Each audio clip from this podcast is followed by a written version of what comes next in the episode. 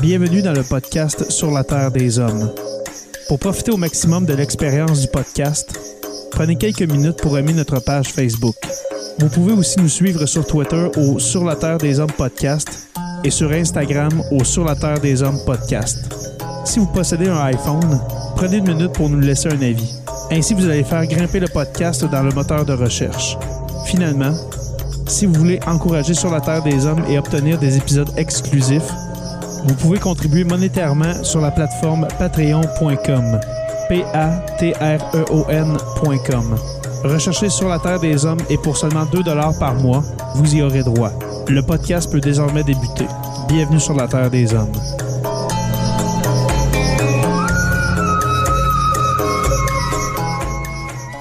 Cet épisode de Sur la Terre des Hommes est présenté par Construction Rivard.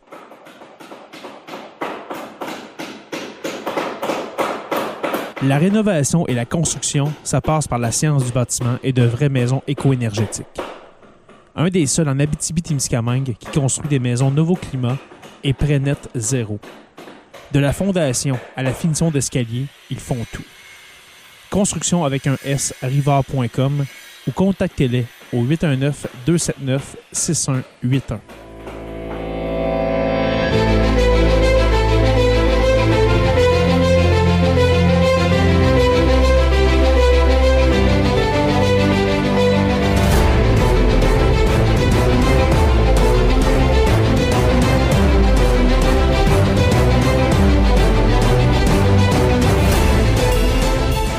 Bonjour à tous et à toutes et bienvenue à cet épisode 217 de Sur la Terre des Hommes. Jonathan Saint-Prof dit le Pierre, comment vas-tu? Hey, salut Jay, ça va, mais je suis déçu. Euh, la toune d'intro est pas aussi bonne quand j'ai pas mes, mes, gros écouteurs. Mes batteries sont à terre, puis juste Ah oui, les petits hauts. écouteurs de même, j'étais moins dedans que les, les autres fois. D'habitude, il y a moins de bass, moins de. C'est vrai, avec moins nos, avec nos gros, euh, nos gros headphones, euh, c'est vrai qu'on est plus dans l'ambiance, n'est-ce pas? Exactement, je me sens un peu plus euh, détaché, on va dire. Mais où sont-ils, ces euh, dix euh, écouteurs, mon cher? J'ai oublié de les charger. Ok, c'est euh, sans, sans fil. Ouais, c'est ça, c'est sans fil, donc c'est Oui. les joies de, Tu n'es pas n'importe qui. de mémoire. T'es pas n'importe qui d'avoir des écouteurs sans fil, n'est-ce pas? Euh, professeur Roussel, comment allez-vous? L'in- L'inoxydable, excusez-moi, l'inoxydable professeur Roussel. Salut à toutes et à tous. Je me rappelle plus comment c'est venu ce surnom-là. Ben bon, pas. écoutez, on va vivre avec là. Ben Euh, oui. ça, me, ça- ça me va très bien, surtout que ça veut rien dire. Là. Mais surtout, Tant, tant- tant que je me suis pas pogné pour me laver avec du, euh, du, du comment t'appelles ça là, Du Armorall. Ouais. Ou de te graisser les, les articulations Euh. avec du WD-40. Ben, moi, j'ai bien entendu la, la, la, la, la pièce d'intro, donc euh, je suis heureux, je suis craqué, je suis prêt. On y va. Ben oui, parce que là, ce soir, Stéphane, c'est... On euh, parle pas beaucoup, nous autres. ben, c'est le Jay, On est en spécial. mode étudiant, ce ma... ça. Je dire ce matin, ce Ouais, soir. ouais. c'est le spécial euh, professeur Roussel. Ben, un, de, un, un épisode comme euh, c'est déjà arrivé avec. euh, dans tes pirates. débuts, euh, exactement, avec- les épisodes sur les pirates des Caraïbes. Euh, et là, ce soir, c'est très spécial parce que c'est un épisode que, sérieusement, ça fait des mois qu'on parle, qu'on veut faire. C'est en année, Jay. Je pense que ça fait plus qu'un an qu'on en parle. Alors, euh, plusieurs, on va dire plusieurs dizaines de mois qu'on veut faire cet épisode-là. Euh, et puis, c'est euh, l'opération Barbarossa. Alors, c'est un épisode du, euh, de notre série Troisième Reich qui est, sur le, bo- qui est sur le bord de finir, on va se le dire, là, après, après presque 7-8 épisodes sur le sujet. On se rapproche du bunker. Ouais, exactement. On s'approche de la fin de, du Troisième Reich. Et puis, l'opération Barbarossa. Premièrement, Stéphane, euh, pourquoi cet intérêt pour, euh, pour le front de l'Est? Parce qu'on on a fait un, un épisode il y a quelques semaines, ben, plus, quelques mois. On dirait que j'ai de la misère avec ma notion du temps euh, ce soir. Euh, on a fait un épisode sur l'Ukraine, hein, l'historique de l'Ukraine, etc., pendant la Deuxième Guerre mondiale.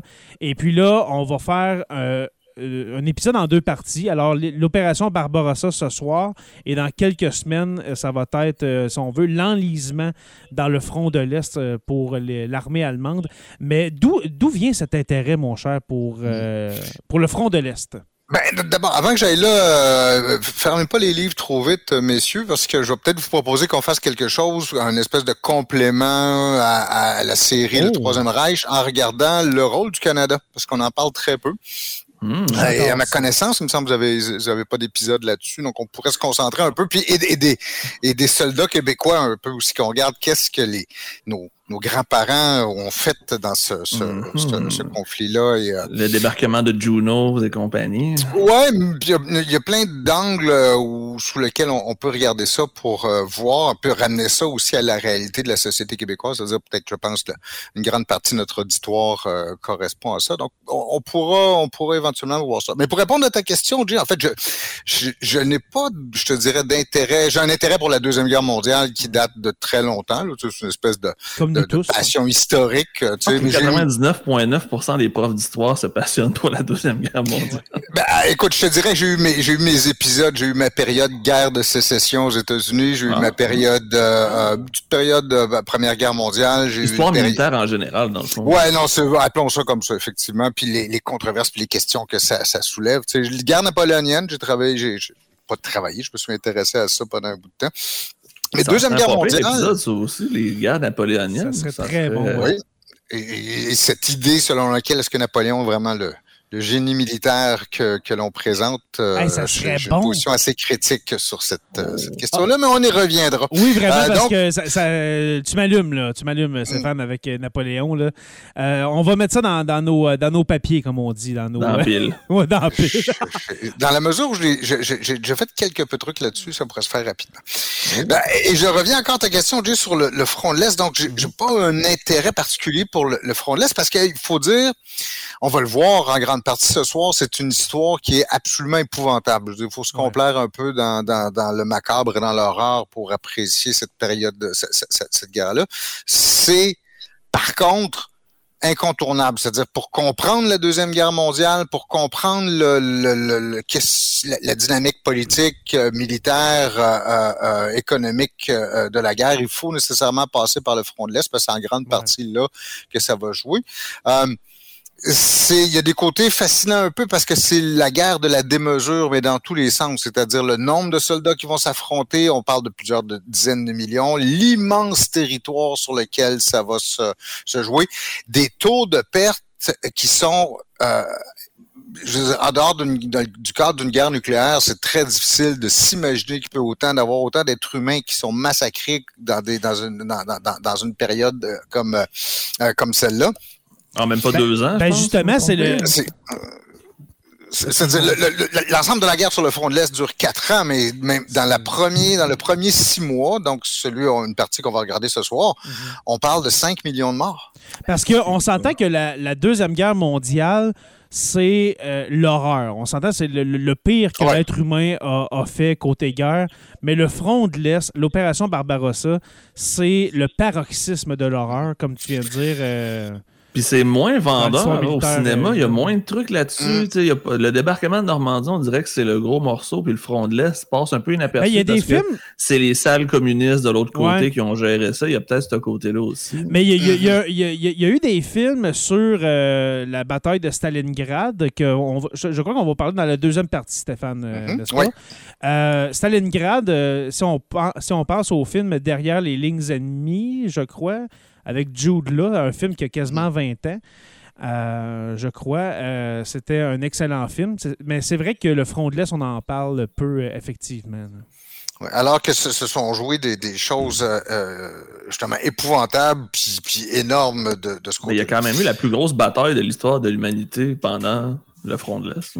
Euh, oui, dans la mesure où les seuls exemples qu'on pourrait trouver comparables à ça, ce serait des récits de l'Antiquité de la Chine euh, antique, et dans la mesure où les statistiques sont un peu moins développées qu'aujourd'hui. L'armée de Genghis Khan, peut-être. Ça, me met, je pense pas. Je pense que je, je pense que là, on a, sans, sans pouvoir en être sûr, on a beaucoup de records qui sont malheureusement euh, brisés au, cours de cette guerre entre sur le mm. front de l'Est, la Deuxième Guerre mondiale sur le front de l'Est. Un autre, un autre aspect intéressant maintenant, c'est-à-dire depuis quelques mois, c'est que ceux qui euh, euh, actuellement, là, je, je m'adresse même à, nos auditeurs futurs qui vont écouter le balado euh, plus tard, c'est c'est que euh, aujourd'hui, donc en- en- à l'automne euh, 2022, ben on a beaucoup les yeux rivés sur la carte d'Ukraine. On parle Mhm. beaucoup dans ici dans dans, dans le euh, dans l'émission, on a parlé souvent euh, de la Crimée, on a parlé de de, de, de, de l'est de la de, la- de, la- de la- de l'Ukraine, du Donbass, de, de Lugansk. De Ce soir, on va compagnie. Parler, oui, on va parler en partie très rapidement, mais on va, on va voir que ça se déroule sur les mêmes terrains, c'est-à-dire quelqu'un qui, qui est familier avec la carte de la guerre en Ukraine en 2022 n'est pas perdu du tout dans une, en tout cas pour une partie euh, de, de, de la guerre sur le front de l'Est. Euh, Ça se déroule sur les mêmes terres. Ces terres-là sont épouvantablement abreuvées de sang, c'en est, est presque inimaginable. Mm. Et aussi, c'est intéressant de, de revenir sur, sur la- le front de l'Est parce que ce qu'on pourrait appeler la culture stratégique russe, euh, ou c'est-à-dire la manière dont les Russes font, font, font la guerre, ben, elle trouve ses racines durant la Deuxième Guerre mondiale. En fait, certaines actions de Poutine aujourd'hui, j'ai l'impression que c'est le prolongement de ce qui avait été fait euh, durant la Deuxième la Guerre mondiale. Mais il y a beaucoup, en même temps, là, Stéphane, là, je t'arrête, mais il y a beaucoup Oui. de. Poutine fait beaucoup de liens avec la, la- avec l'invasion nazie en Ukraine. euh, fait beaucoup de liens avec la Deuxième Guerre mondiale pour galvaniser le peuple russe. euh, parce que, on, on va le on, on va en parler ce soir, mais cette opération Barbarossa, cette, cette guerre sur le front de l'Est, a marqué profondément le peuple russe, le peuple soviétique euh, à l'époque.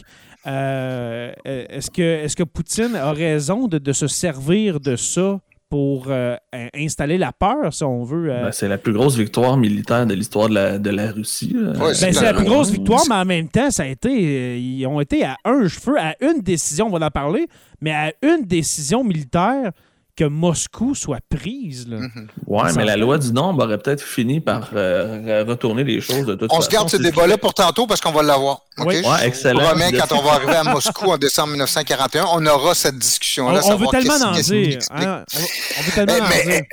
Euh, euh, Jay, ce que tu dis est, est très important parce que ça fait effectivement partie de la culture russe. Vous savez, chaque Ouais. Peuple, chaque population euh, a, a ses points de repère historiques importants. Au, patriotique. hum.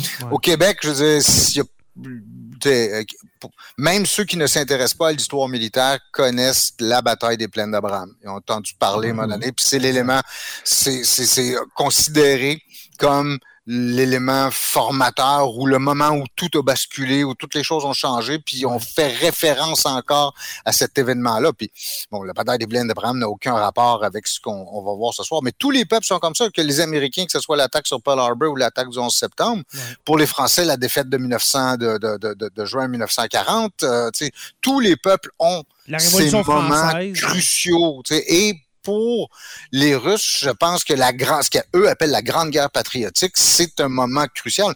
Et que euh, euh, Poutine y fasse allusion, c'est d'aller puiser dans un réservoir d'idées Mhm. qui est tout prêt, que tous les gens connaissent. Il y a tout.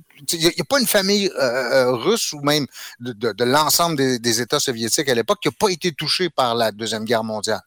Donc, il y a un réservoir, si tu veux, de de mobilisation, d'idées qui est, euh, qui, qui est tout prêt. Et en partie, là, on peut ajouter là-dessus, les, une partie des récriminations des Russes à l'égard des Occidentaux aujourd'hui, en 2020, en 2022, aujourd'hui encore, c'est qu'ils disent qu'on n'a pas reconnu à leur juste valeur leur contribution décisive à la défaite de l'Allemagne nazie et que c'est quelque chose qui les, ça les gratte encore aujourd'hui. Mhm. Ça, tu sais, c'est vraiment, c'est une récrimination qu'ils ont à l'égard de l'Occident et ça, nourrit vrai, cette idée Stéphane. que l'Occident les, les les Russes.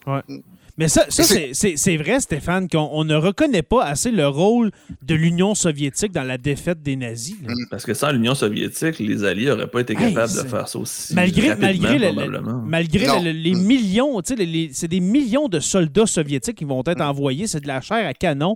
Euh, il va y avoir euh, un, tu sais, euh, un gun pour euh, deux, trois gars, Mm. c'est, c'est n'importe quoi. Euh, c'est, moi, je trouve que c'est vrai qu'on donne pas assez de crédit à l'Union soviétique pour euh, la défaite de, Hitler. Euh, avant de continuer, messieurs, juste lancer un message à nos patrons, parce que oui, en ce moment, nous enregistrons seulement devant les patrons.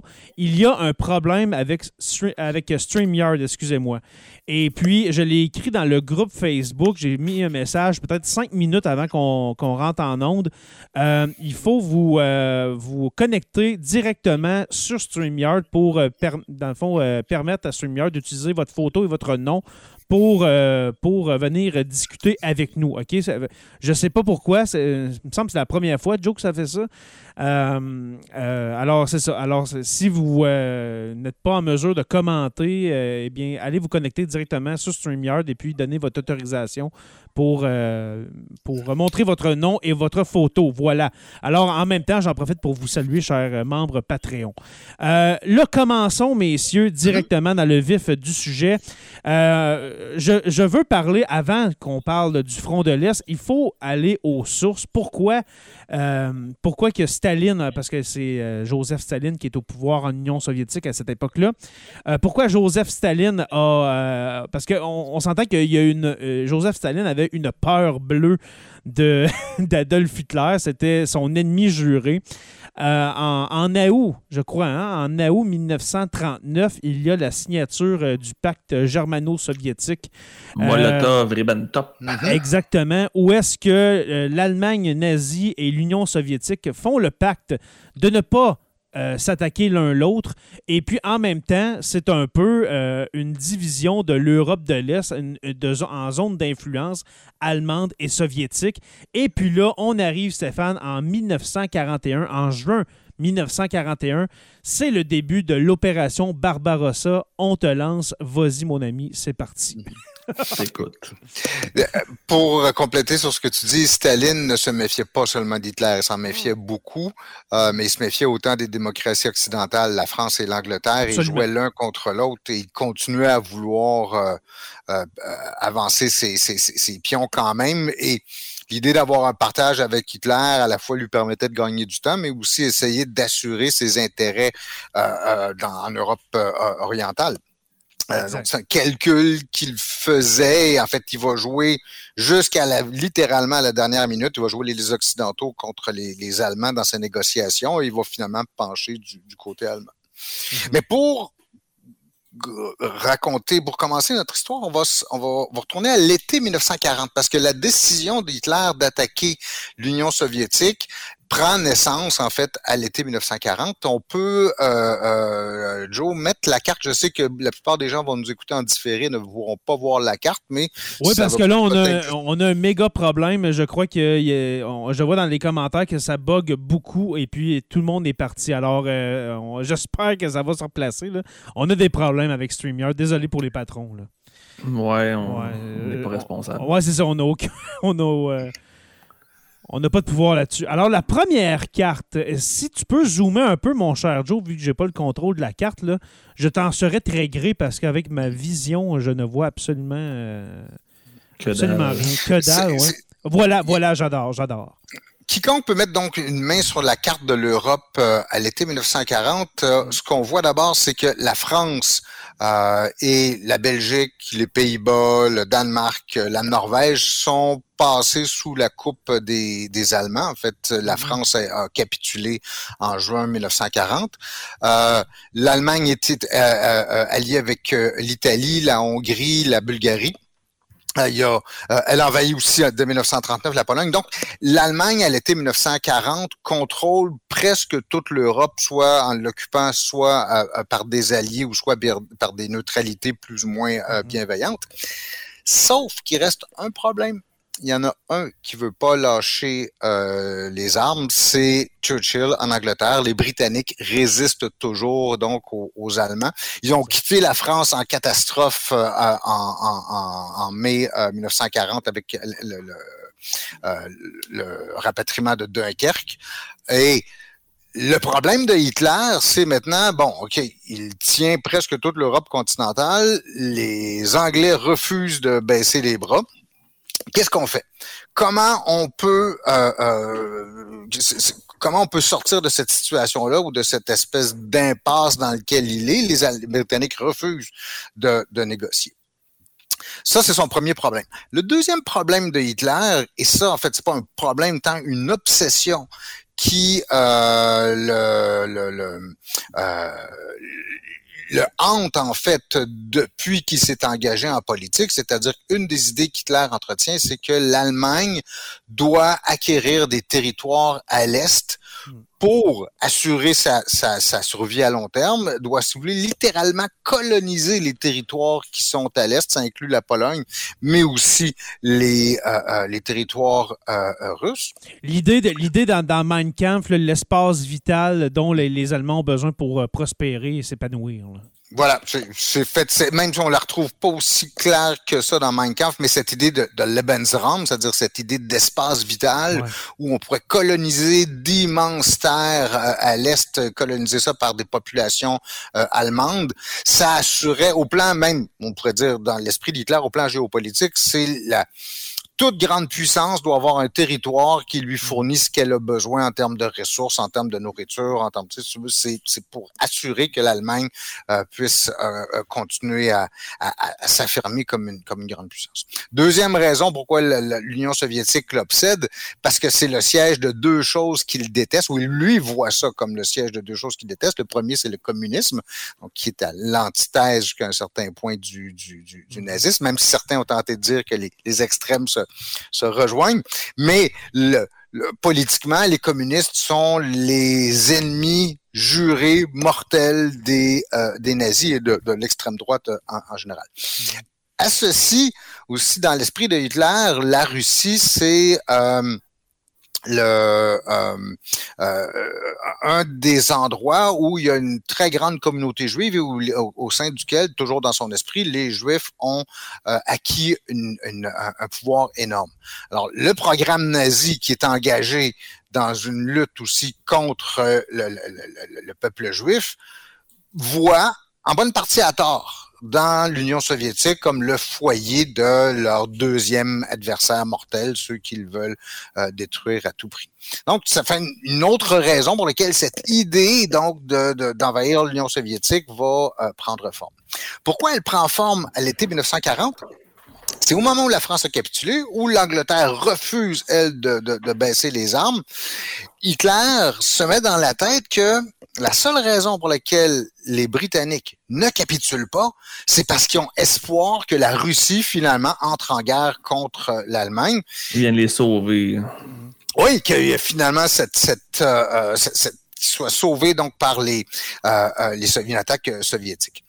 Donc, le calcul d'Hitler, et Hitler sait qu'il n'a pas beaucoup de temps devant lui parce que oh, de plus en plus, les États-Unis vont, et ça va se préciser avec le temps, en 1941, euh, les États-Unis sont euh, commencent à appuyer l'Angleterre, non pas par des troupes, les États-Unis ne sont pas entrés en guerre, ils vont rentrer en guerre seulement beaucoup plus tard, en décembre 1941, mais ils commencent à fournir du matériel, de la nourriture, en fait, tout ce que les Britanniques ont besoin pour poursuivre la résistance sur, sur leur île.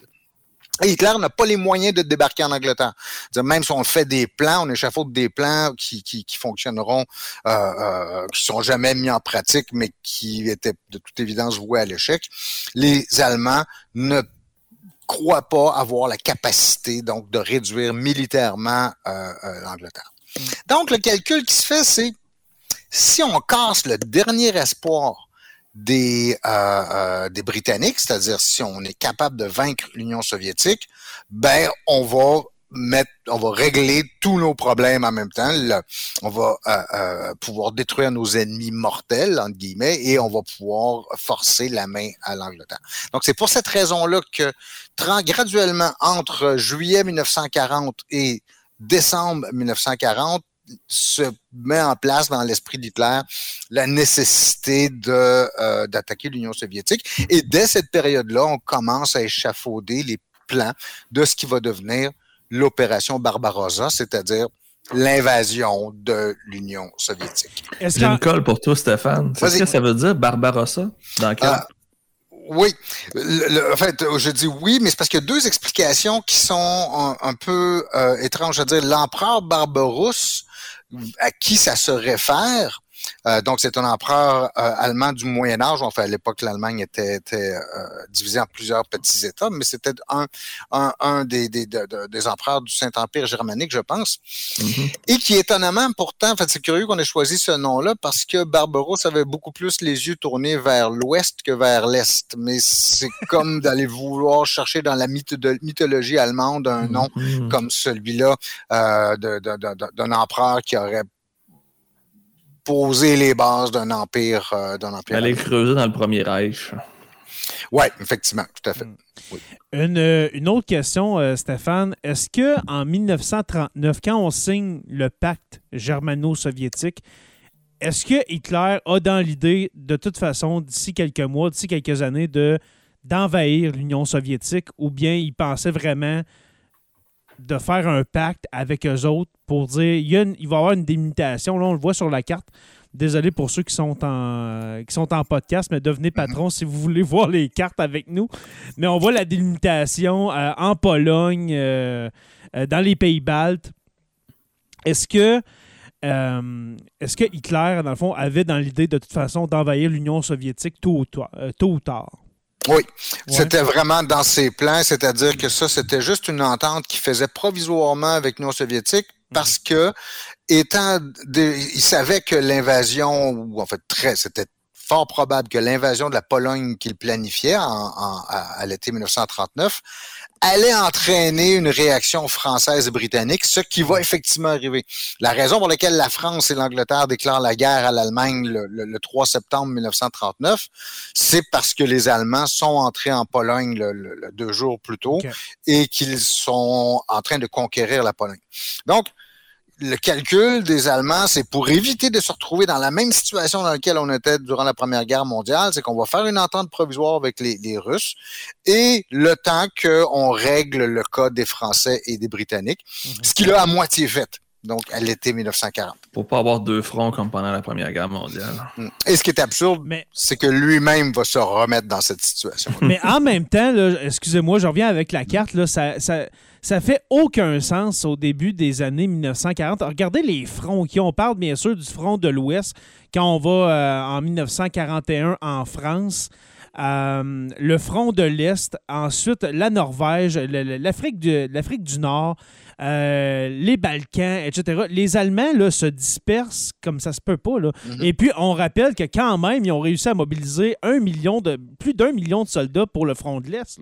Alors, il y a des soldats au pied carré là, dans, en Allemagne nazie. Là. Oui. Quoi que je te dirais qu'ils sont un peu confiants après la victoire sur la France, mhm. euh, on va en partie démobiliser. Euh, on considère que l'effort est fait, donc il y a certaines divisions qui vont être une unité militaire, là, que je, parle ici. Euh, certaines divisions vont être démobilisées, vont être, des soldats qui vont être renvoyés chez eux. Et en fait, Hitler ne peut-être l'une des premières erreurs qu'il va faire dans cette, cette guerre contre l'Union soviétique, c'est qu'il ne mobilisera jamais l'industrie allemande ou jamais la société allemande. En fait, il va le faire seulement après la défaite de Stalingrad en 1943. Euh, mais euh, on a presque l'impression qu'il prend ça un peu à la légère au moment où il fait les préparatifs de l'évasion. Ça a l'air d'un gars beaucoup trop confiant. j'en profite avant que tu continues, Stéphane. J'en profite pour saluer euh, les gens qui se joignent à nous. Là, le StreamYard a complètement planté. Et puis, je remercie Joe d'avoir pris l'initiative de nous avoir mis sur Twitch et sur euh, YouTube pour ce soir. Euh, désolé encore pour les patrons, mais on, si vous voulez, dans le fond, nous voir nous voir ce soir, eh bien, ça va être sur YouTube et mhm. puis sur euh, Twitch. Alors, on te laisse continuer, mon cher euh, professeur euh, Roussel. On est en train de parler maintenant des préparatifs de l'opération Barbarossa, donc l'invasion allemande de mhm. l'Union soviétique on a fait beaucoup de cas de, des plans que les, le haut commandement allemand fait, des différents scénarios qui, sont évoqués à cette époque-là. Moi, je vais mettre l'accent sur quelque chose d'autre qui est un petit peu moins connu, mais quand même extrêmement important pour la, la suite des choses, pour comprendre le caractère euh, spécial et absolument atroce de cette guerre-là. Parce que comme je vous disais tantôt, donc pour les raisons, la, haine de Hitler à, l'égard de l'Union soviétique découle de motifs qui sont racistes. Elle découle de motifs qui sont euh, idéologique, elle découle aussi du fait qu'il veut une forme de guerre coloniale, c'est-à-dire que le but, c'est s'emparer des territoires, de le vider de sa population et de le repeupler par des gens d'ascendance euh, euh, allemande. C'est une idée, quand tu y penses, c'est une idée complètement folle. Pareil comme s'ils pensaient que le, le, le, le, front de l'Est était peuplé de, de, quelques milliers de personnes. C'est complètement fou, cette idée-là. là euh, c'est comme si on faisait pas de cas. Ah non, c'est ça. c'est le, chiffre n'a pas d'importance. Le but, c'est qu'on s'en débarrasse. C'est une lubie ah. totale. Hum. Remarquez qu'on va trouver des choses encore récemment. L'idée de nettoyage ethnique existe encore aujourd'hui où des populations vides, des, populations sont chassées d'un territoire par un envahisseur. Qui ça pensé aux Rohingyas au Myanmar. Voilà, ce serait un cas où on avait ça en ex-Yougoslavie aussi, ces opérations de nettoyage ethnique. Ça, ça, Avec Slobodan Milosevic. Mais, et ça pour continuer mon récit, dans la préparation de l'opération Barbarossa, ce qui va la rendre spéciale, ce qu'on n'avait pas dans les autres cas, peut-être la Pologne, dans l'invasion de la Pologne pouvait un peu ressembler à ça, mais ce que vous ne retrouverez pas en France, ce que vous ne retrouverez pas dans, les, parties occidentales de, la guerre ou la guerre en Europe de l'Ouest, c'est ce qu'on appelle les ordres criminels. Mmh. C'est-à-dire que le, Hitler et les gens de son entourage, Himmler, Heydrich, les, les les chefs du parti nazi, surtout de, euh, des services de police nazis, vont mettre en place quelques ordres ou vont négocier avec l'armée quelques ordres qui euh, vont avoir des conséquences absolument euh, épouvantables. Le premier de ces ordres-là, qui trouve donc son origine dans la campagne de Pologne deux ans plus tôt, c'est celui qui, c'est un accord entre l'armée et les SS et la police allemande, selon lequel L'armée avance en, Union soviétique, mais les arrières de ces armées-là sont confiées aux responsabilités des SS et de, euh, de la police allemande qui ne forment à peu près qu'un seul service euh, à cette époque-là. Et ça veut dire que les, ces, ces, ces SS ont les mains libres pour faire ce qu'elles veulent. L'armée, en fait, euh, est censé se fermer les yeux, mais dans, le fond, ils vont collaborer euh, euh, beaucoup avec les, les, SS pour faire tout ce qu'ils jugent essentiel pour, disons, pour employer le langage, assurer la, sécurité, si vous voulez, des, arrières de, de, Et ça, ça veut dire chasser tout ce qui est considéré comme un ennemi.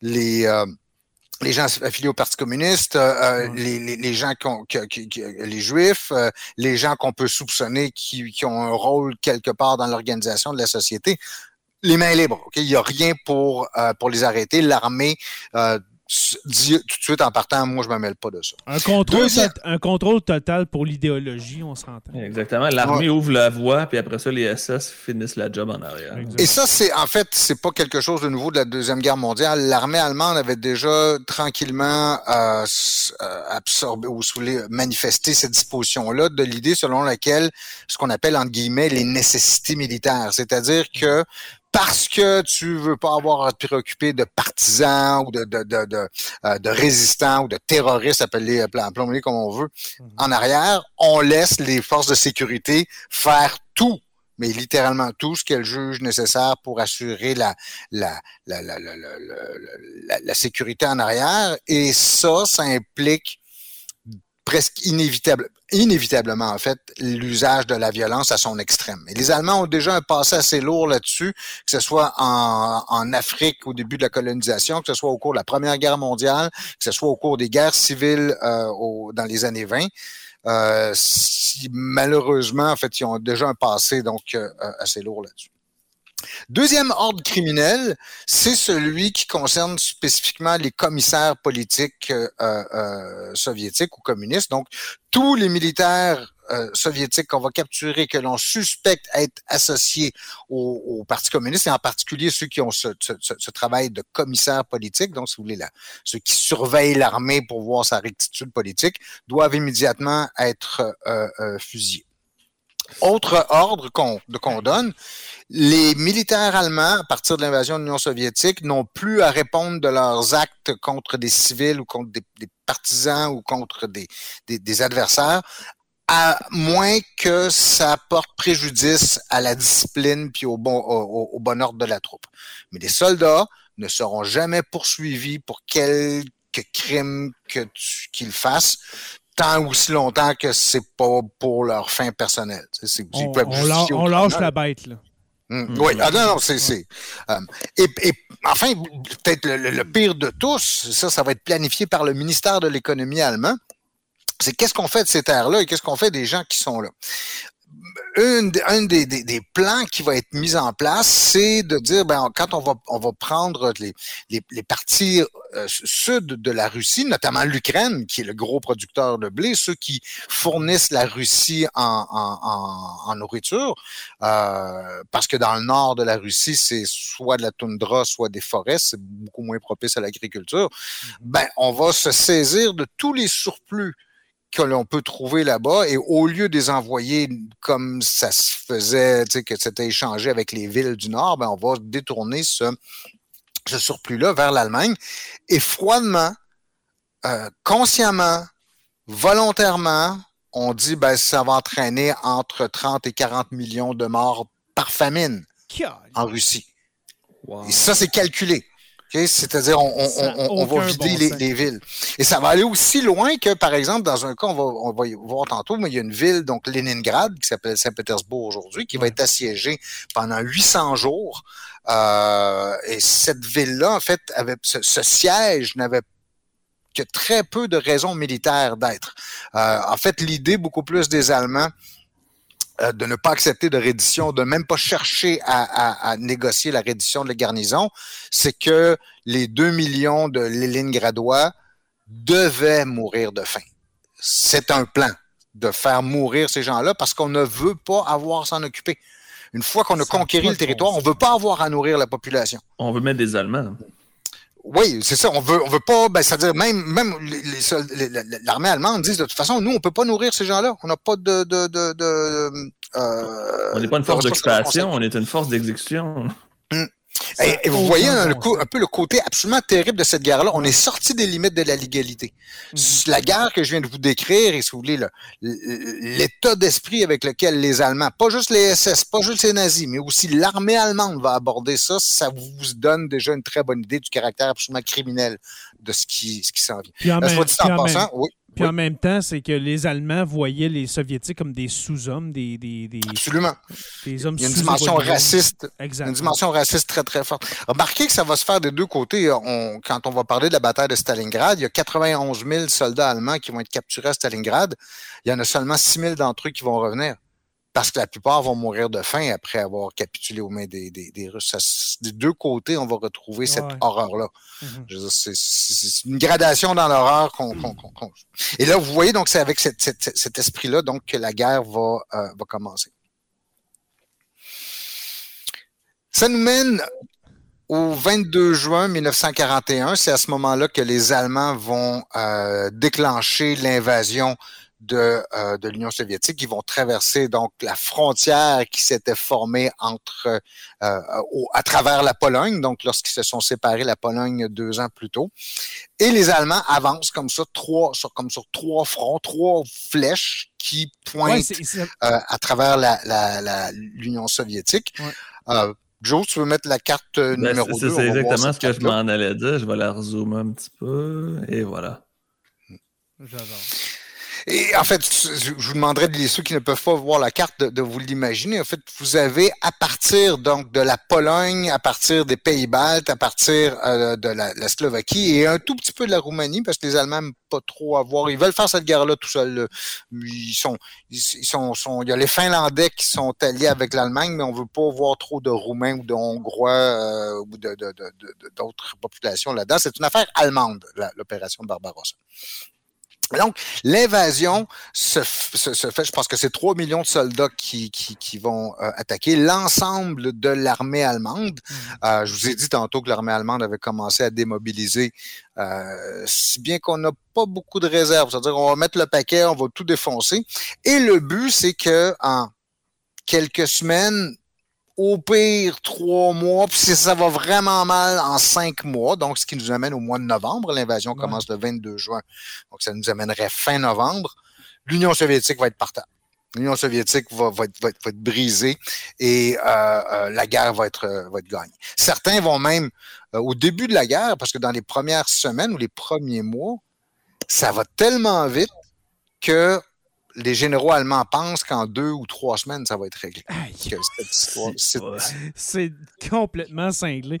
Euh, Prendre le plus gros pays du monde en trois semaines. Ben exactement, parce que là, pour ceux qui ne voient pas la carte, je la décris un peu. Là, on a une partie de la garnison qui s'en va vers Leningrad, alors Saint-Pétersbourg, une qui vers le nord, vers le nord, une qui se dirige euh, dans la Biélorussie actuelle, alors Minsk, Smolensk, qui va vers Moscou, et l'autre euh, qui va vers Kiev, je crois, hein, de, de, de, mémoire. Euh, Exactement. Ouais. Ouais. Kiev qui va se rendre aussi jusqu'à Bakou pour aller chercher le pétrole. Des oui, c'est vrai. Donc, vous avez vrai, trois ça. flèches sur la. Vous voyez, imaginez une carte de la Russie, vous avez trois flèches, une qui pointe qui, qui, qui partent toutes de l'ouest et une qui va vers le nord-est, vers vers la, la Finlande et, le, et, et Saint-Pétersbourg, une au centre qui est vers Moscou, puis une troisième qui va à travers l'Ukraine, donc la carte qu'on connaît si bien aujourd'hui à cause de la guerre en Ukraine. Donc ça va se dérouler le, au sud du pays, donc euh, à travers cette, cette troisième, euh, troisième flèche. Et, et, en, et en, oui? avant que tu continues, Stéphane, et en Ukraine, on est certain, puis en même temps, ça a été un petit peu ça on est certain d'être accueilli en libérateur du côté des Allemands, là, du côté des, des Ukrainiens. Il y, a, il y, a, un fort sentiment nationaliste déjà dans les années 40, 30-40 du côté ukrainien. Est-ce que je me trompe ou... Euh... Euh, oui, oui, oui, il y a un sentiment nationaliste, effectivement, et même certains nationalistes, je pense à Bandera, euh, un type qui s'appelait Bandera, qui va essayer de s'acoquiner avec les Allemands. Le problème, c'est que les Allemands en ont pas grand-chose à foutre. C'est-à-dire que okay. ça aussi, les terres ukrainiennes, ça va être des terres de colonisation. Ils les voient pas comme des alliés, mais comme une nuisance non. sur leur territoire. Oui, c'est eh, tout à fait. C'est tout à fait. C'est le, les gens qui, malheureusement, occupent le territoire que eux, eux, eux les Allemands, les nazis, veulent désormais euh, occuper.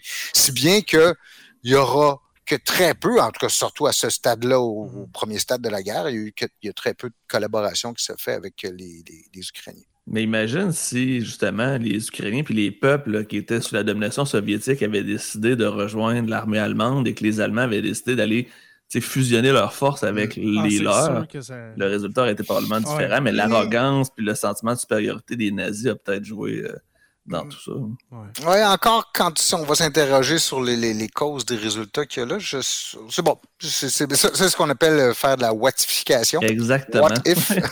Exactement, c'est ce que je voulais faire en ce moment. Et la première partie de la guerre qui se déroule donc de juin jusqu'à euh, jusqu'à octobre, donc on voit les Allemands mais avancer à une vitesse euh, qui est absolument extraordinaire, où ils s'enfoncent entre les lignes des soviétiques et ils vont faire des encerclements incroyables, ce qu'on appelle en allemand des Kessel, ou ce qu'on pourrait traduire en français par des chaudrons, dans lesquels on encercle pas juste 10 000, pas juste 50 000 soldats, on encercle dans les plus gros cas, comme à Kiev ou à, à, à dans, dans la, la, région de Briansk, euh, jusqu'à 650 000 soldats ennemis. Qui sont encerclés ouais. par les forces allemandes parce que les, les Allemands vont tellement vite, leur, leur division de motorisée, leur division blindée vont tellement rapidement qu'elles parviennent à mystifier complètement les Russes et, et les Russes ont, ont, ni le temps de réagir, ils sont complètement désorganisés. Les fameux Panzers. Les, et les divisions blindées, les Panzer Divisionen, donc, mm -hmm. qui vont, qui vont euh, comme ça avancer sur des centaines et des centaines de, de, kilomètres. En fait, on pourrait dire que l'armée russe a été détruite non pas une fois, mais deux fois durant euh, l'été-automne euh, 1941. Mmh. Euh, que, que, oh. que les, les, Allemands n'en viennent même pas eux-mêmes du nombre de prisonniers qu'ils font. En fait, ouais. probablement que je pense juste pour l'été 1941, c'est en 2 et 3 millions de prisonniers que l'on fait. Aïe, je vous dis, c'est des chiffres qui sont astronomiques. C'est difficile à croire quand tu ouais. vois ça. Hey, c'est comme si tu prends Montréal en otage au complet. Oui, tout à fait. Et le problème, c'est que tu n'as pas les moyens de nourrir tes, tes, tes Montréal. Tu ne veux pas les nourrir non plus. C'est pour ça qu'effectivement, il y a. Je, je, en fait, je pense que c'est 4 millions de prisonniers qu'on va faire là-dessus. 2 millions vont mourir de faim euh, dans les semaines qui suivent leur capture parce qu'il n'y a juste pas de nourriture. Il euh, n'y a pas de, de, nourriture pour eux. Mais là, vous voyez sur, sur, sur, les trois flèches qu'on décrivait tantôt, ça va très, très vite. Le groupe au sud, donc, il traverse l'Ukraine. Il, y a la poche de Kiev qui se, qui, qui, qui se forme. On va jusqu'à Kharkiv, en fait. Donc, on avance jusque dans le, le Lugansk et le, le, le, Donetsk dont on parle tant aujourd'hui. Les Allemands sont rendus là. Sont partis de la frontière de, des pays d'Europe, sont partis de, euh, de, Pologne, sont partis de Roumanie et ils occupent tous les territoires dont on parle euh, actuellement aujourd'hui. Euh, au, centre aussi, en fait, ce qui retarde le plus les Allemands, c'est ces fameux encerclements. Où, une fois que tu as encerclé 100 000, 200 000, 500 000 soldats ennemis, ben, faut encore réduire cette poche-là, il faut, faut, faut, faut, la détruire. Et c'est ce qui en partie retarde euh, l'avance des, des, des, Allemands. Mais le taux de perte des Russes est absolument faramineux. Je, je, je n'imagine pas un gouvernement occidental qui aurait été prêt à payer le prix que les Russes ont, ont payé ou les Soviétiques ont, ont payé à, à ce moment-là. Et la réaction qu'ils ont, c'est d'essayer de lever en catastrophe des unités en, arrière et de les envoyer à l'infini. C'est comme, tant, qu'il y en a, on en envoie. on, va vider, à Mané, là, ça va être tellement, tellement euh, catastrophique du côté des, Soviétiques. On va vider les goulags pour, pour les amener euh, au front. Là. Ça va être complètement cinglé, ce qui va se hmm. passer.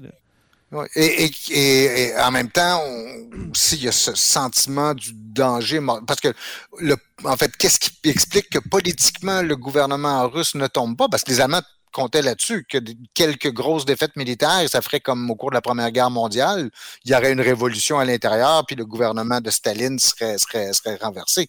Mais en fait, c'est quand on lit les premiers mois de l'invasion, le gouvernement soviétique, Staline et son entourage portent autant d'attention à battre les Allemands ou essayer de freiner l'avance allemande qu'à lutter contre ce qu'eux perçoivent comme un nid d'espions à l'intérieur du de, de, ou, des, des, des contre-révolutionnaires de leur côté. Si vous voulez que la, c'est bien que la, la police politique, le NKVD, et en fait, toute la, machine de répression soviétique va marcher à plein régime.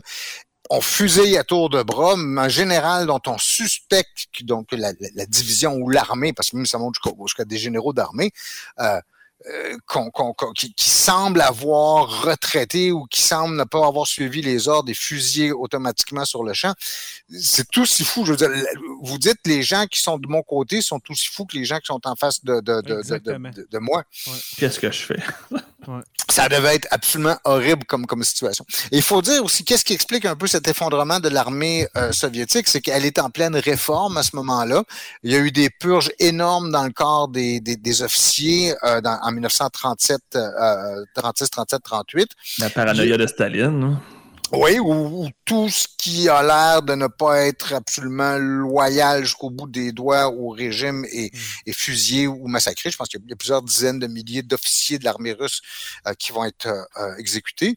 Si bien que vous avez une armée qui est décapitée, Ensuite, vous avez une armée qui traîne la patte dans la technologie, aussi surtout les technologies de communication euh, et de coordonner des grandes armées de plusieurs centaines de milliers de soldats comme ça. Quand tu as des mauvais moyens de communication, ça va mal un peu aussi. Mmh.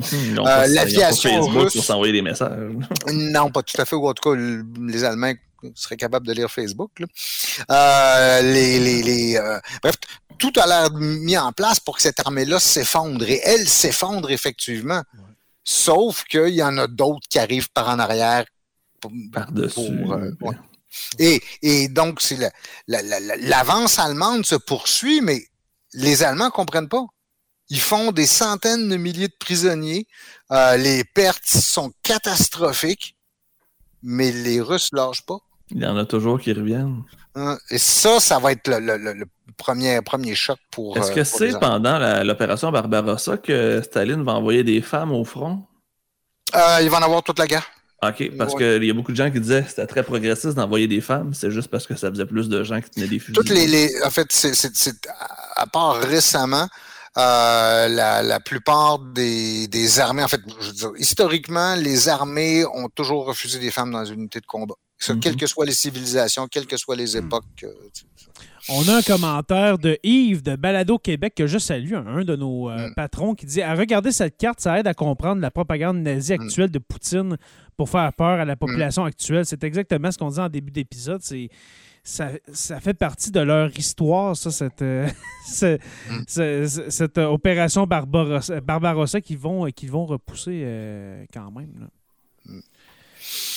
Mm. Alors Comment se finit la première année de la guerre? Je vois le temps qui avance. La première année de la guerre, donc, qu'est-ce qui se euh, produit? C'est que les Allemands avancent, avancent, avancent. Ils font des prisonniers. Ils encerclent des masses de soldats comme celle-là. Euh, et, et- et en fait, il y a, il y a deux problèmes qui vont se poser. Le premier problème, c'est, euh, euh, Jay, tu l'as dit tantôt, euh, peut-être sans, sans, sans le réaliser. Mais encore, ceux qui voient la carte, je vous ai décrit tantôt trois flèches, trois grandes flèches, donc un groupe d'armées qui part vers le nord, vers euh, euh, euh, Leningrad, un groupe d'armées au centre qui va vers Moscou, puis un groupe d'armées qui s'en va au sud vers euh, l'Ukraine. Le problème ici, c'est qu'on court après trois lièvres en même temps. Ils sont Exact- trois, trois, trois lièvres bien gras, bien intéressants. Là. Euh, pour des raisons stratégiques, Leningrad, c'est le port qui permet à la marine euh, euh, soviétique donc d'opérer en, en mer Baltique. Moscou, c'est le centre administratif, politique et idéologique du, du pays. Puis Kiev et l'Ukraine, c'est le- le- la capitale économique. Mm. Donc, tu as trois magnifiques objectifs après lesquels tu cours. Mais les Allemands n'ont pas le moyen de courir après trois objectifs. Ça aurait, ça aurait dû être quoi le premier objectif dans les trois? Ben, jamais les Allemands ont été capables de répondre à cette question-là. Et ça, ça va être un de leurs premiers problèmes. Ils hésitent dans quelle direction aller. Certains, dont le, le, le, le, le- le chef d'état-major adjoint de l'armée allemande, le général Adler, va dire Moscou, Moscou, Moscou, Moscou, Moscou. Hitler, personnellement, ne se préoccupe pas de Moscou. Il a plus un œil soit vers le Caucase, vers l'Ukraine et le Caucase. C'est vers- l'erreur. C'est l'erreur d'Hitler, justement. Parce que dans l'histoire, euh, Hitler va. euh, parce que Moscou était à portée de main. On était, je crois, à, Stéphane, corrige-moi, à, cent- à 300, 500 km de Moscou. Et puis Les là. plus proches troupes allemandes vont arriver à 18 km du centre de Moscou. Ah!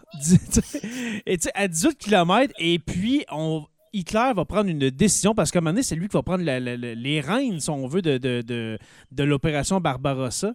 Et puis, il va, au lieu de continuer vers Moscou pour aller prendre la ville avant l'hiver, eh bien, va diriger ses troupes vers la mer Caspienne pour aller rejoindre Goude- euh, euh, justement dans les champs pétrolifères euh, près de la mer Caspienne. Et puis, ça a été la, pire erreur d'Adolf Hitler parce que Moscou était à portée de main. Là. Tu anticipes un petit peu. Parce que ce que tu me racontes, ça, c'est ce qui arrive l'année suivante. Ah, OK. Excuse-moi. Juste pour finir avec décembre 1941. Oui, en- vas-y. en- euh, euh, donc, c'est vrai que les, certains blindés allemands vont arriver, en fait, et même jusqu'à la, à, la fin d'une ligne de tramway qui part du centre de Moscou. Tu sais, comme si tu arrivais, si t'arrivais au- à la station à Montréal, si tu arrivais à la station euh, euh, de, de, de, euh, de, voyons, de, Bourassa ou à Laval, là, puis tu disais, ben là, il reste juste ça à conquérir pour arriver au centre-ville de Montréal. Ben, ça Ouais. ressemble à peu près à ça. Ouais.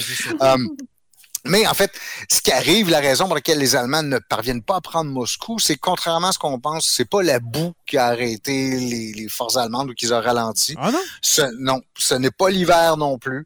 Euh, en tout cas, parce qu'il y a des, des querelles entre les historiens, mais simplement, ils sont épuisés.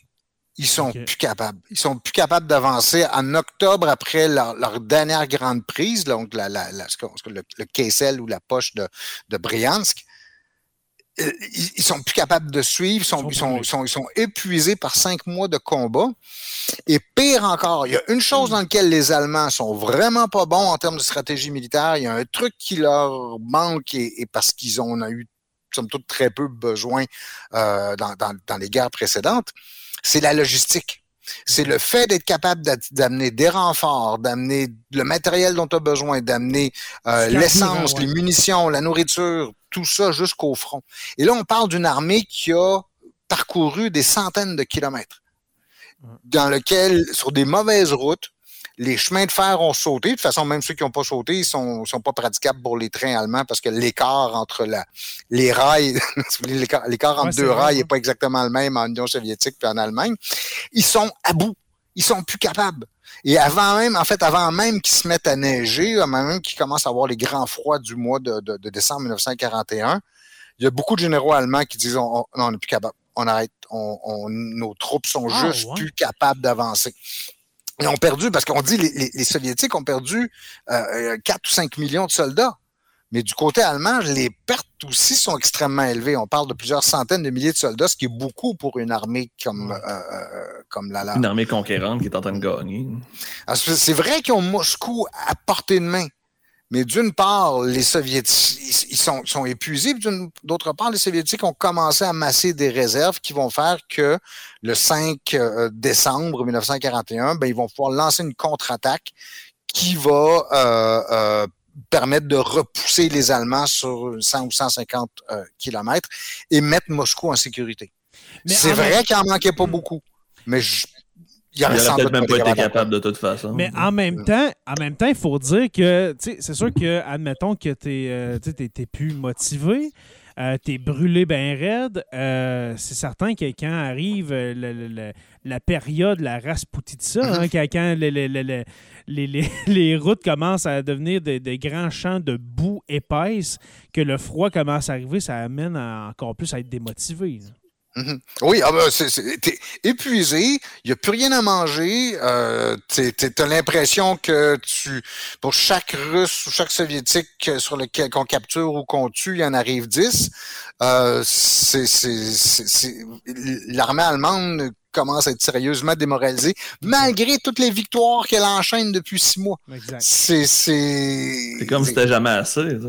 non. Et là, il y a, c'est ça, en fait, en fait, même la dernière offensive allemande, celle qui est, qui a lieu en novembre, on espère la faire avant, avant les grands froids de l'hiver, c'est celle de trop. C'est là, déjà, on aurait dû arrêter avant ça. Dès, dès le début novembre, les Allemands auraient dû se mettre dans leur quartier d'hiver puis d'essayer de, de tenir. De Mais là. Ils essayent de donner un dernier coup, disant, Ah, on va faire un dernier effort, ouais, ouais, un dernier, dernier, dernier, puis on va l'avoir. Mais non, c'était l'effort de trop. C'est celle qui va les épuiser complètement et qui va permettre aux Soviétiques de se ressaisir puis de les repousser. C'est vrai qu'on a passé très, très proche. Et c'est surtout vrai, je pense, que n'importe quel autre pays aurait capitulé bien avant ça, compte tenu des, des pertes absolument atroces qui vont, euh, euh, qui vont avoir lieu. Messieurs, je vous propose pour les quelques minutes qui nous restent encore pour, euh, pour l'émission de vous passer à l'année 1942 parce que après cette défaite sous les, portes de Moscou en 1941, les Allemands vont repartir. En fait, pendant l'hiver, il y a une espèce de pause qui va s'établir plus ou moins forcée, même si c'est pas une pause complète. Mais on va passer à la carte suivante, euh, euh, mon Jay. On va voir qu'est-ce qui arrive en 1942 et c'est là qui, on, la, la suivante, je m'excuse, on va sauter ça. Euh, ce que euh, euh, euh, Jay racontait tantôt, cette offensive vers le sud. En fait, c'est après la défaite sous les portes de Moscou en 1941, au moment où on repart la machine au printemps 1942, après la pause hivernale, se produit ce que tu nous racontais tantôt, Jay, c'est-à-dire Ouais. que Hitler décide de dire, bon, mais là, notre objectif, ça va être les l'Ukraine, ça va être le Caucase, notamment pour s'emparer des champs pétrolifères euh, qui sont au- dans, dans, dans, dans la région de Bakou. Ceux qui peuvent voir la carte actuellement, vous devez reconnaître peut-être cette carte-là, c'est celle de l'Ukraine, celle qu'on voit tous les jours. On voit la. Crimée Ouais. euh, euh, en bas. On voit que tout ce territoire-là est passé aux mains des, des, des, des Allemands. Et on voit aussi que donc de, de juillet 1942 jusqu'à novembre, en fait, les Allemands avancent encore. Ils se sont réorganisés. Ils ont réussi à se remplir quelques réserves. Et là, c'est, on concentre les moyens dans le sud. On laisse faire Moscou. On continue de faire le siège de Leningrad au nord. Mais le gros des moyens allemands va se concentrer vers le sud, vers l'objectif plus à caractère économique. Et on voit cette avance-là. Encore une fois, c'est la même chose. D'abord, au mois de mai, avant même le début de cette offensive-là, les Soviétiques ont tenté de lancer une attaque dans la région de Kharkiv, qu'on- dont on parle tant aujourd'hui, de Kharkov tel qu'on l'appelait à l'époque. Et ils vont encore une fois, devinez quoi, ils vont se faire encercler encore une fois, puis ils vont encore perdre des, des- des- des centaines de milliers de, de soldats. Mm.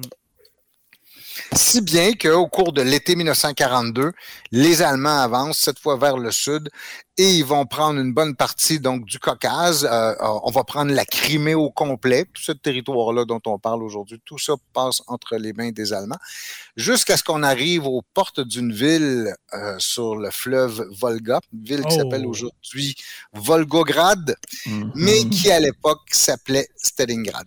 La ville de Staline. Exactement. Et qui, là, qui on est, un, en- centre, un centre industriel, hein, à l'époque, euh, Stalingrad?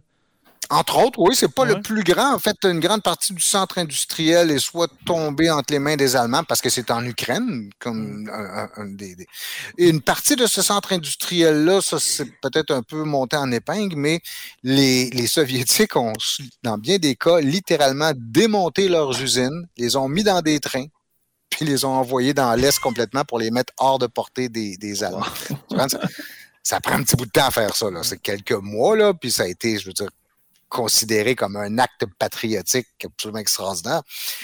Mais oui, Stalingrad est, est- est- est- est- est une, de ces, une de ces grandes villes industrielles, mais surtout, elle a une valeur symbolique dans laquelle. Hitler et Staline eux-mêmes vont s'enfoncer. C'est-à-dire que pour Hitler, de prendre la ville nommée Staline, ce serait une belle prise politique. Mhm. Et pour Staline, de perdre la ville qui porte son nom, ben, ce serait une belle défaite politique. Alors, vous avez les deux euh, Fait que c'est un concours d'ego. et en bonne partie. Un concours d'ego qui va coûter plusieurs centaines de milliers de. Parce que de- Ben, justement, vies. la, la- Stratégiquement parlant, c'est pas une ville qui était importante et qui méritait d'être aussi, je vais dire, attaquée. Non, c'est-à-dire que, que, le- la, que ce soit. euh, C'était pas nécessairement prédisposé, c'était pas inévitable que la grande bataille ait lieu là, mais ça va être là où les choses vont se, se, se, se décider. Mais c'est quand même fou que pour une question d'ego, euh, Hitler décide de- de concentrer une partie de sa, de sa division au sud vers Stalingrad, au lieu, je me répète, je sais, mais au lieu de renvoyer ça vers Moscou puis prendre la ville où est-ce qu'il y a le pouvoir politique Ou soviétique. simplement d'aller chercher Je- tout le sud puis de se rendre jusqu'en Turquie. C'est incompréhensible, je, je comprends pas. Là, messieurs, on pourrait avoir la même discussion qui a eu lieu au sein du haut commandement allemand, euh, justement, entre quel, quel lièvre on décide parmi les trois lièvres bien Ouais. gras qu'il y a devant nous, lequel on poursuit. Mais remarquez que euh, tous ceux qui s'obstinaient encore, qui disaient comme Adler, qui voulait, euh, Adler, par exemple, euh, qui qui voulait poursuivre vers Moscou, mais en fait, beaucoup d'autres généraux, surtout ceux qui vont avoir dit en décembre 1941, mes troupes sont plus capables, je n'avance plus, j'arrête plus. Tous ces gens-là vont perdre leur boulot. Ça va être une des crises majeures au sein du haut commandement allemand. On Et- refusera pas qu'ils désobéissent aux ordres, dans le fond. Bon, mais contrairement aux Soviétiques, qui ont pas, personne de ces gens-là a été fusillé, qui ont simplement été mis en disponibilité, disons. euh, puis plusieurs d'entre eux vont être rappelés plus tard. On va leur redonner des, des rôles plus tard quand ça va encore plus euh, mal, euh, euh, mal tourner. Ouais. Mais si bien, on va retourner à notre récit pour euh, boucler ça. Donc, vous, à- donc de, de juillet à novembre 1942, les Allemands avancent dans le sud. Ils, ils tiennent euh, l'Ukraine euh, presque au complet jusqu'à cette ville de Stalingrad, qui a l'avantage stratégique notamment d'être sur le fleuve de la Volga. Et donc, c'est un obstacle naturel à traverser. De tenir une tête de pont dans, dans Stalingrad permettrait de, de, de franchir la, la, la Volga. Et il va se produire la même chose qu'on a vu l'année précédente, c'est-à-dire que les Soviétiques parviennent à retenir les Allemands. Commence, ça, ça, ça, ça dégénère dans un combat de, dans des combats de rue absolument épouvantables. C'est ceux qui ont vu le, le, le, les, les, différents films qui ont été tournés euh, là-dessus. Par exemple, c'est Enemy at the Gate, je pense que tu parlais. Euh, Mhm. Ouais, c'est euh, euh, Jay- l'ennemi aux portes ou bien derrière, Ouais. derrière, les, lignes, euh, derrière les lignes ennemies, excusez-moi. où on voit très bien cette, cette partie-là de la bataille où c'est, c'est- on se tire, c'est, c'est- c'est maison par maison. Là. Ça joue pièce maison par, par maison. pièce, On- ouais. Un, un bloc, un pâté de maison peut changer dix fois de, de côté. Et ça, ça dure de novembre 1942 jusqu'à février 1943. Et là, on va changer de diapositive, euh, euh, Jonathan, si tu veux bien, s'il te plaît. Parce que qu'est-ce qui se produit donc en décembre 1942? Encore une fois, les, les, les Soviétiques sont un petit peu plus à l'aise que les Allemands pendant les, les combats d'hiver. Je dis bien un petit peu plus parce que euh, moins 30, que qu'on soit allemand ou russe, c'est pas agréable, mais, Mhm. mais euh, quoique là, on est dans le sud de la Russie, c'est plus la Méditerranée pour eux, là, fait qu'on a plus des 5 Proche ou de 10 Sochi, degrés. puis, euh, Euh, et donc en décembre, donc les, les, les, soviétiques vont lancer une attaque un peu comme ils l'ont fait dans le secteur de, de Moscou l'année précédente, et ils vont encercler à leur tour, une fois n'est pas coutume, ils vont encercler à leur tour les troupes allemandes qui se battent dans Stalingrad, en particulier ce qu'on appelle la, sixième armée allemande. Ils vont réussir à faire ça euh, en partie parce que les sur les à l'extérieur de la ville, les troupes qui se battent ne sont pas des, troupes allemandes, mais des troupes euh, italiennes ou des troupes euh, euh, roumaines, je me souviens bien, euh, qui sont beaucoup moins bien équipées que les Allemands et qui ne pourront pas résister à la poussée des, des, des Soviétiques. Résultat, c'est que les Soviétiques parviennent à repousser les Allemands donc, sur presque sur la ligne actuelle où se passent les combats euh, aujourd'hui euh, en, en, en, Ukraine. C'est encore le même secteur, c'est les mêmes noms de villes qu'on voit, c'est les mêmes, mm -hmm. les mêmes régions. Et en février 1943, il y a 600 000 soldats allemands. En fait, il y a 91 000 soldats allemands qui capitulent. Ça, c'est les restes de la, la, sixième armée qui comptait 250 000 soldats au début, à plus les armées italiennes et les armées euh, euh, euh, roumaines qui sont décimées complètement. En fait, la bataille de Stalingrad, qui se termine en février 1943, coûte en tout et partout aux Allemands et à, à, ses, à leurs alliés la bagatelle de 600 000 soldats. Aïe, aïe. Encore, on est dans les chiffres astronomiques. Vous allez me dire, oui, mais les Russes, ils perdaient 600 000 soldats par bataille, c'est vrai. Mais les Allemands n'ont pas les moyens d'avoir des. Ils n'ont pas la force du nombre non plus, tu sais. Parce que les Russes ont cette capacité de mobiliser des ressources d'une manière où les, que les Allemands n'ont pas. Euh, et c'est pour ça qu'on dit que la bataille de Stalingrad, c'est le tournant de la Deuxième Guerre mondiale. C'est contesté. Il y a des gens qui disent que ça, peut être débattu. Mmh. Mais à partir de ce moment-là, les Allemands cessent d'avancer en Union soviétique. Ils sont sur ça la défensive. Être... Ouais. À partir de Stalingrad, donc l'Allemagne qui avançait, avançait, avançait à un rythme absolument extraordinaire, ben, commence à reculer. Et ça, ça va être la deuxième partie du front de l'Est, si vous voulez, ou cette bataille que les Allemands vont tenter de mener pour arrêter une, une, une Union soviétique qui est de, euh, euh, de plus en plus euh, puissante. Mm. Et donc, le, Mais... le, le, mot à vous souvenir, le, le nom à vous souvenir, peut-être, c'est Stalingrad. En fait, les batailles de Moscou de décembre 1941 et de Stalingrad au cours de l'hiver 1942-43, c'est les, les deux moments où l'Allemagne, si il y a un moment où, deux moments où l'Allemagne a perdu la guerre, c'est à cette occasion-là. Parce qu'à partir de 1943, comme tu as dit, c'est l'Allemagne va, va, va, va n'aller qu'en périclitant. Là. Ça va aller mm. de, de, mal en pis jusqu'à la fin en 1945. Euh, ouais. En tout, Stéphane, combien de soldats qu'on peut dire de chaque côté qui a été mobilisé environ? Du côté des Allemands, 1 million, 1 million 5? Mobiliser l'ensemble de la guerre ou Non, non, pour le, pour le front de l'Est, pour l'opération Barbarossa et le front de l'Est. Euh, pour un... Barbarossa, il était probablement 3 millions au moment où ils entrent en, en guerre, mais écoute, okay. ils vont lancer toutes leurs ressources là-dedans. Combien de soldats allemands ont servi sur le front de l'Est? Peut-être 10 millions. Ah oui? Oui, non, je te dis, c'est des chiffres qu'on qu qu imagine à peine aujourd'hui. Et, et l'armée soviétique, elle, l'armée soviétique, elle, je, je, pense, arrive à quelque chose comme, comme 20 ou 25 millions. Ah! Wow. Hey, ça n'a aucun bon sens. Gardez à l'esprit que l'armée canadienne, actuellement, c'est 45 000 soldats. Oui, c'est ça. ah non, c'est, on est dans la démesure la plus totale. Et, et c'est pour ça que quand j'entends Poutine dire on va mobiliser 300 000 soldats, je veux dire, il n'est pas dans la situation de Staline de 1941, c'est pas ça que je veux dire, mais d'avoir cette idée que de mobiliser des gros bataillons puis qu'on on, on va être que le nombre finalement va, va, va l'emporter, euh, c'est pas si étonnant que ça, de voir euh, de, de, de, voir cette euh, ce type de, réaction là, et aussi de voir, c'est-à-dire le prix à payer visiblement pour gagner une guerre, ben, il est un peu plus élevé que ce que selon les standards, les critères occidentaux. Il y avait... Donc, je suis pas étonné de ce que je vois actuellement en Ukraine. Mm.